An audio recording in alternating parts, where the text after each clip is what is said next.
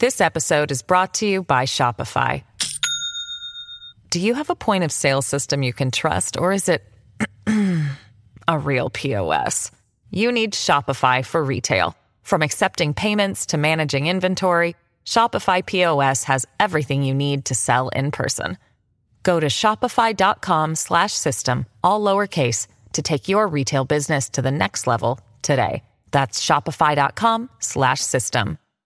Hello, everybody. This is Marshall Poe. I'm the editor of the New Books Network. NBN listeners like to read books and buy them. So we thought we'd tell you that right now, our friends at Princeton University Press are having a remarkable site wide sale. You can get 50% off books, including ebooks and audiobooks, with the code 50, F I F T Y, at checkout until May 31. You can save some real money on Princeton University Press books. I encourage you to go there and check it out.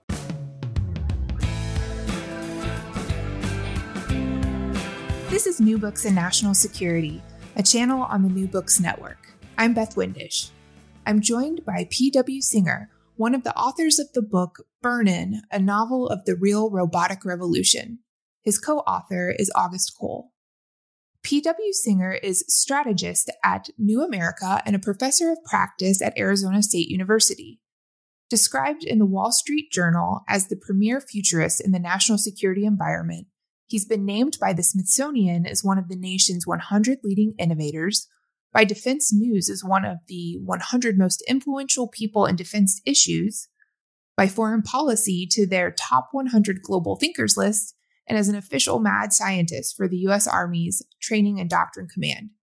He was most recently a guest here on New Books in National Security to discuss his book LikeWar, which explored how social media has changed war and politics and it was named an Amazon and Foreign Affairs Book of the Year.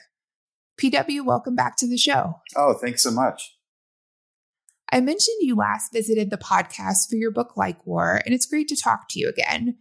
Can you catch us up on what you've been working on and how you came to write this new book, Burn-In?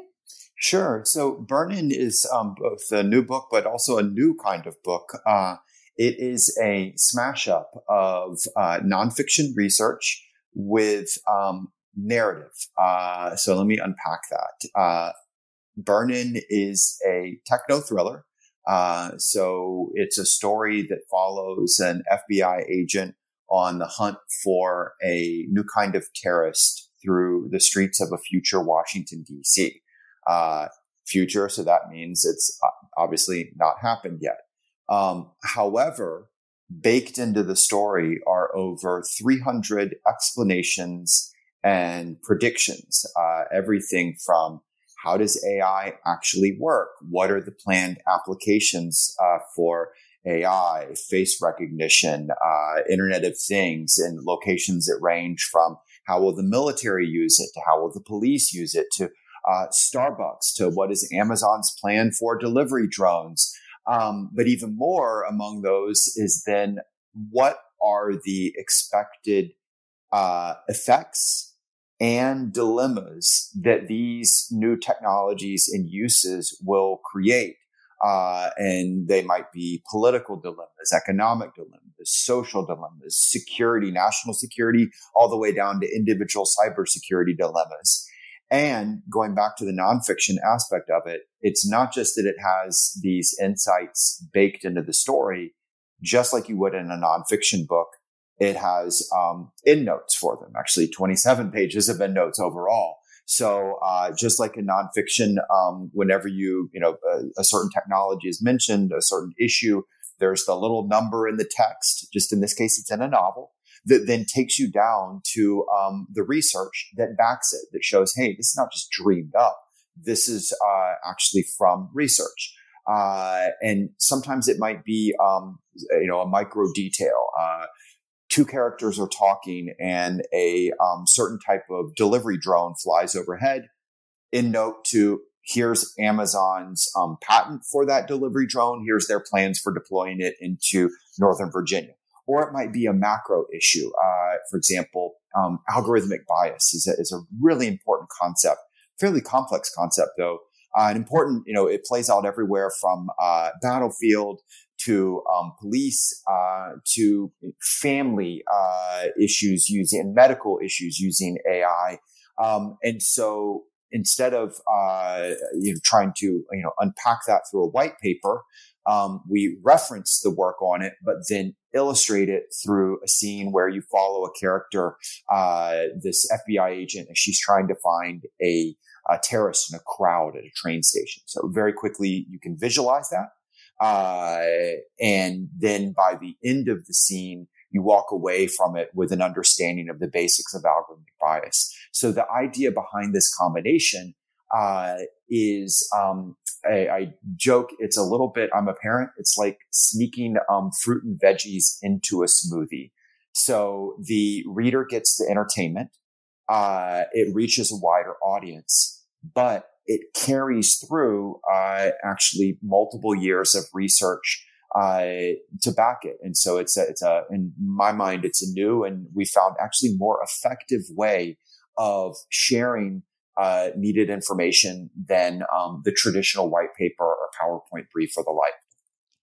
This is the first time that I've talked about a novel on this podcast, so I'm going to put this out here up front that I'm going to do my best to avoid spoilers. That's you know it's funny. Uh, that's one of the things that's great about it is um, you know with nonfiction we'd have no problem saying you know what's your final conclusion? Uh, give me the executive summary. Um, with uh, a novel, both of us, the creator, the reader, the share, we, we don't want to do that, and, and, and part of it also um, it strangely kind of, you know, we feel a responsibility because now we're part of this world, but it also, um, hopefully draws people in again in a way, you know, think about all the articles that, you know, you and I have written where, you know, we give, we give the summary and then frankly, no one goes reads the article and, and we're only boiling down, you know, the most, the sort of the two sentence version of years of research. Um, it's one of the fun things of this space as well. I was going to ask you if your process was any different when you're doing the research for this type of project. It sounds like you're very passionate about the storytelling aspect, and that must have been really fun for you. Is there anything that stood out to you, or do you approach this similar to a project like your nonfiction work? So it's um, there's there's definite uh, similarities, and then there are um, clear clear differences. Uh, so um, the similarity is that it follows the very same um, research, you know, uh, methodologies that we would with with any nonfiction book. You know how those of us in the field are trained, and importantly, to use multiple methodologies. At least that, that's how I approach it. So you've got, you know, gathering um, what we might think of, you know, textual data. Um, books, articles, reports, uh, bringing them together sometimes in even you know quantitative ways. Uh, so, for example, one of the key issues that um, uh, automation AI uh, is driving is is changes in the workforce. Um, and so we pulled together uh, every single report that we could find um, on it. Uh, you know, studies from professors at you know Oxford University and MIT to um, uh, organizations like the World Bank, OECD, to um, for-profit you know consulting, uh, you know McKinsey and, and PricewaterhouseCoopers, and you know and they they range in form from um, academic journal articles to um, you know 70 page uh, consulting reports to big spreadsheets and we took all of the the numbers that are in there of what they project and brought them all together into one place. So it's actually 1,300 of them in all. Um, and it allows you to sort of see the distribution of these projections and how they play out in individual pro- professions like. So you've got that going on, right? But then you're also doing um, uh, interviews and interviews of uh, everything from uh, subject matter experts, you know, AI scientists, um, uh, CEOs of AI companies, not just from the US, but, but from China. Um, but you're also interviewing, you know, people in the field, so to speak. Uh, so, uh, you're getting insights from, um, you know, a character who is an FBI agent. What are they to, um, one of the great things I found in, you know, in my nonfiction, I think it carries through in the fiction is, um, interviews are really important too, because there's the things that people will publish and talk about. Uh, for example, in cybersecurity, you know, threat reports. And then there's what they kind of talk about over beers, like, oh, you'll never believe this, but dot, dot, dot, dot, dot. Um, so a, um, funny version of that is, um, uh, I interviewed a uh, water uh, systems engineer uh, for uh, cities like Washington D.C., but he's also worked in several other major ones. And he um, is we're going to plot spoil a little bit.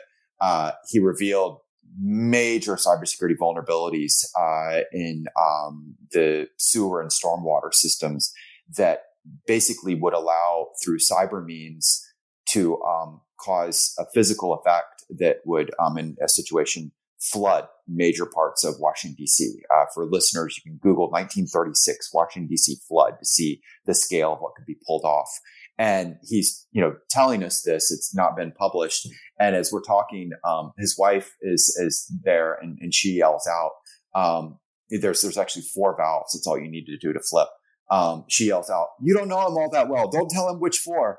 Um, and uh, so, you know, you have this this research methodology going on, just like you would in any nonfiction book. But at the same time, you you know go back to that notion of the the smoothie. Um, you are trying to um, also it's got to have a good taste. Uh, it's got to be entertaining. It's got to carry people through the journey. So you're building characters, you're building scenes. Um, and, but what I find is the commitment to the research helps with the fictional side, uh, because this is, um, the more realistic it is, the more developed the characters, uh, the, the more the scenes draw from the real world. I think it makes the fiction more compelling. Uh, and so it might be, you know, this broader thing of, hey, this actually is a cyber attack that could happen. That makes it all the all the more scarier so it might be a, a little detail. Um, so, you know, we follow the characters through Washington, D.C., everywhere from, uh, okay, what's a Starbucks going to be like 10 years from now to um, uh, places that a lot of people haven't been to, but, uh, you know, I can, I can share with people um, what's the carpet like in the White House situation room?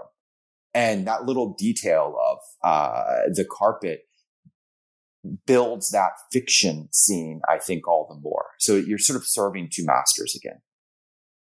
Speaking of characters, tell us about Lara Keegan, our our protagonist here and her world as an FBI agent and her partner. So um, this uh, the the central character is another way that it's it's uh, slightly different than the, the norm. Um, it, it's strange, but it you know it's it's just the way it's been. Uh, you can kind of hear the, the, tone of my voice on that. Um, in in techno thrillers, there there's a scarcity of uh, female uh, lead characters. If they are, um, they're usually the the one B, the helper to the to the male hero, and they tend to um, going back to that notion of, of realism be um, kind of one-dimensional characters. Uh, frankly, the, there's a similar problem with with the villain characters too. And in the real world, uh, it's different. Um, and so Keegan, uh, it's a she, obviously enough, but um, it's uh, she's a former Marine FBI agent. Uh, but she's also a mom of a five year old. Uh, she's also married uh, and in a marriage that's not doing all that well. Um, so uh, it's a character with layers to it. Uh, and and like all of us, juggling between uh, all of these different uh, identities and and responsibilities. And uh, in the story, she's um, been assigned a new technology for a burn-in. And a burn-in uh, here again is a, is a real world term. It's the concept from engineering of when you deliberately push a new technology to the near breaking point in order to learn from it. Uh, and it's what's done with any any new technology. And in this case, it's exploring um, how uh, a certain type of um, AI uh, is um, going to be utilized in the real world. And again, you know, we're going to plot spoil here. This is not um, the story of a robot revolt. Uh, we've had a hundred years of that, exactly a hundred years, going back to 1920 uh, play. Um, we've had 100 years of science fiction narrative about robot revolt. Um, it's uh, infiltrated our real world political science um, and policy discussions. There's scads of things written on killer robots and um, you know debate about it everywhere from the Pentagon to uh, the United Nations to um, by my tracking.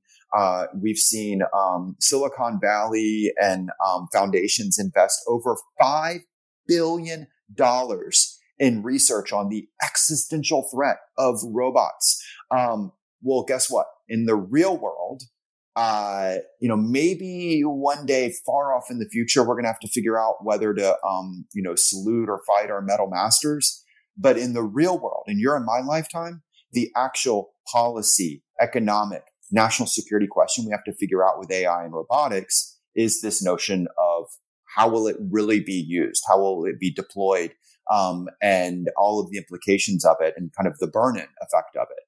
Um, and so we follow Keegan and the system called TAMS, and TAMS is basically take uh, the Alexa, the Siri, the um, uh, decision aids deployed into everything from policing to military systems. And again, notice I'm giving real world references. I'm not. Um, it, uh, one of our rules is no vaporware, so it has to you know be drawn from there. Basically, take that technology um, take what's at prototype stage. Uh, what are its planned application by police? What are its planned applications in your home? Uh, similarly, the hardware side, not dreaming up um, stuff, but for example, the um, many people have probably seen the YouTubes of like Boston Dynamics uh, robotics doing parkour or whatnot. Basically, take the hardware side that's already the art of the possible uh, and say, okay, what happens as you deploy this out there?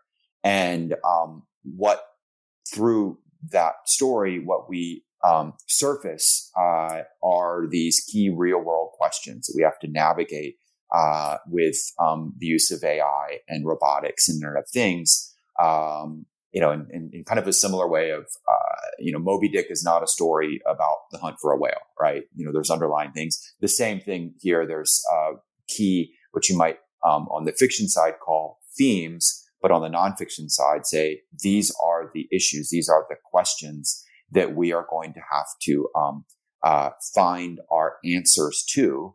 Uh, and so, no, it's not robot revolt. It's uh, what are the ripple effects of living through a new kind of industrial revolution?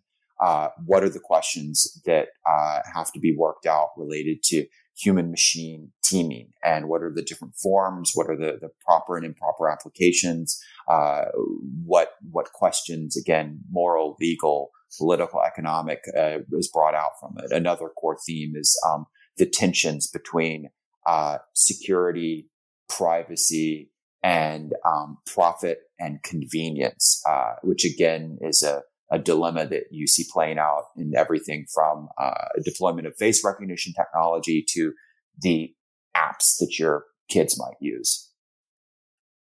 This episode is brought to you by Shopify. Do you have a point of sale system you can trust, or is it a real POS? You need Shopify for retail. From accepting payments to managing inventory, Shopify POS has everything you need to sell in person. Go to shopify.com slash system, all lowercase to take your retail business to the next level today. That's shopify.com slash system. A theme throughout the book is that Tams, Agent Keegan's robotic partner, is always listening and learning, mm-hmm. which is a reminder that artificial intelligence is a product of what we teach it. Is that a message you think is sometimes lost in the discussion of AI? Oh, yes. And in, in a couple of ways. Um, the first is uh, on, on the on the nonfiction side, uh, there's a you know immense amount of literature on um, sort of a debate back and forth as to whether we will see more or less jobs. Um, and, uh, you know, particularly from, I'm going to pull back on it. There's this wonderful irony that as everything is being um, networked, we approach the problem set through um, field stovepipes. So the people that are interested in the future of work are different than the people who are interested in um, the future of war, are different than the people who are interested in um, legal, ethical, philosophic questions, uh, are different than the people who are interested in Internet of Things cybersecurity. And yet they, of course, all connect and cross. So, you know, one example of this, um, to answer your question is, uh, you see a vast amount of debate about um, automation uh, and its impact on jobs. And, you know, as I mentioned, we built this data set where, you know, at one end of the spectrum, you've got um, researchers at Oxford saying, you know, 47% of jobs will see automation. And at the other end of the spectrum, you have uh, OECD saying, no, no, no, only 9%. 9% is still a pretty significant amount. But, you know, then you say, well, but we'll see all sorts of new professions like we saw out of the last industrial revolution. Um, what that misses, um, one is when you look at it from other angles is even if you're right and you see new professions surface, um, it's still an incredibly difficult transition period. Uh, and, you know, if you know the history of the last industrial revolution, you, you had both um, economic and as a result, political winners and losers at everything from the, the individual level, the industry level, uh, all the way up to the national level. It's part of the story of the rise of uh, the United States is a great power. Um, you saw its ripple effects onto um, politics in terms of uh, new concepts and even ideologies. Uh, no industrial revolution, no um, workers' rights, women's rights, children's rights. Oh, by the way, industrial revolution also spawned fascism, communism. So, you know, the first is that idea of um, missing the the um, the complexity of it when you look at it from multiple different angles. The second, though, is that um, uh, in the field, um, scientists describe how AI is a um, quote black box, uh, and what they're going after is that the very value of it is that as a learning machine, um, and from observing us, um, it increasingly comes to conclusions, uh, whether it's offering recommendations or taking actions that we don't understand why or how. Uh, a version of this would be, you know, when, when new translation software comes out, uh, you know, they're, they're like, here, this, this version is better. We don't know why or how it got to be that way. It's just better. And in the book, we sort of explain somewhat the process for how this plays out with neural nets. Um, but the point is, is that, uh, in that always learning, we don't know, um, kind of how or why it, it always plays out the way that, that it does. Now, um, that's a parallel a little bit to being a parent. Um, there's things that you deliberately try and teach, and then there's what observed, and then it all kind of gets churned in there. And it's much the same increasingly with our AI. But oh, by the way, that's the very benefit for it. That's the very value. If, if we could do it, if we could understand ourselves, we wouldn't need the AI. So there's this sort of um, uh, irony packed into that. But there's a second um, meaning to uh, the black box that that we try and you know use the format of the novel to go after is that it's the importance of AI and yet the disconnect of um, understanding even the basics and, and, these issues that we're talking about of its ripple effects. Um, so I'll give you a, uh, a, a, numeric illustration, um, and then I'll give you an anecdotal. So, you know, kind of just like in, in, grad school, I'd have different professors who would, you know, give a good grade for one or the other. Um, the, the numeric one is, um, a survey of um, leaders found that 91% of them said that AI is the most important uh, game changing technology out there. And um, that 91% is backed by, you know, if you do a scan of um, Fortune 500 uh, strategy documents, um, again, the overwhelming majority talk about AI as the key to their future plans. To if you do a scan of um, national government documents, um, everything from the uh, U.S. national defense strategy to China's 2030 plan.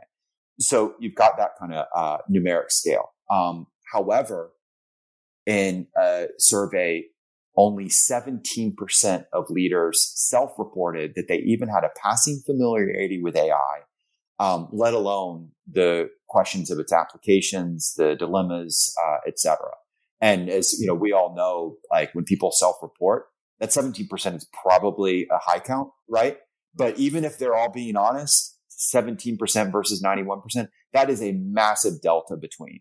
Now, the, the anecdotal version of how we're kind of getting this, this black box issue wrong is, um, the Secretary of the Treasury, uh, a short while back, um, said how, uh, AI and automation was um, not on the Trump administration's uh, quote radar screen end quote because it was not going to be an issue for quote 50 to 100 years, end quote. That's verifiably false. Um, it's not just that you know all these technologies will play out not over a period of 50 to one 100 years, but to play out you know as we as we can document um, uh, over the next one to 10 years. But it's already been an issue. Uh, for example, if you look at um, uh, manufacturing job loss in the U.S. over the prior two decades, roughly about 85% of it was to, to automation. Um, and so the point is, is that, you know, if you think of robotics and AI as some sci-fi far off in the distance issue, you are setting, um, whether it's your uh, study of the future of war to your education programming um, for the future of work wrong. TAMS has access to a ton of data and he's able to pour through that instantly. And often the debate on data and data collection centers around privacy, but you see in the book that in many instances and in real life as well, the horse is out of the barn because we readily give so much information freely, especially in the US to corporations. Do you think the policy discussion on data and privacy needs to evolve to recognize these realities? Oh, absolutely. And um, I think the most important thing is to understand uh, not just the sheer scale of the data collected, but also what the addition of artificial intelligence into it allows. Um, and you know, much like the broader issues within the book, um, all of this was was at play before the coronavirus pandemic. You know, as I mentioned, there's a multi-year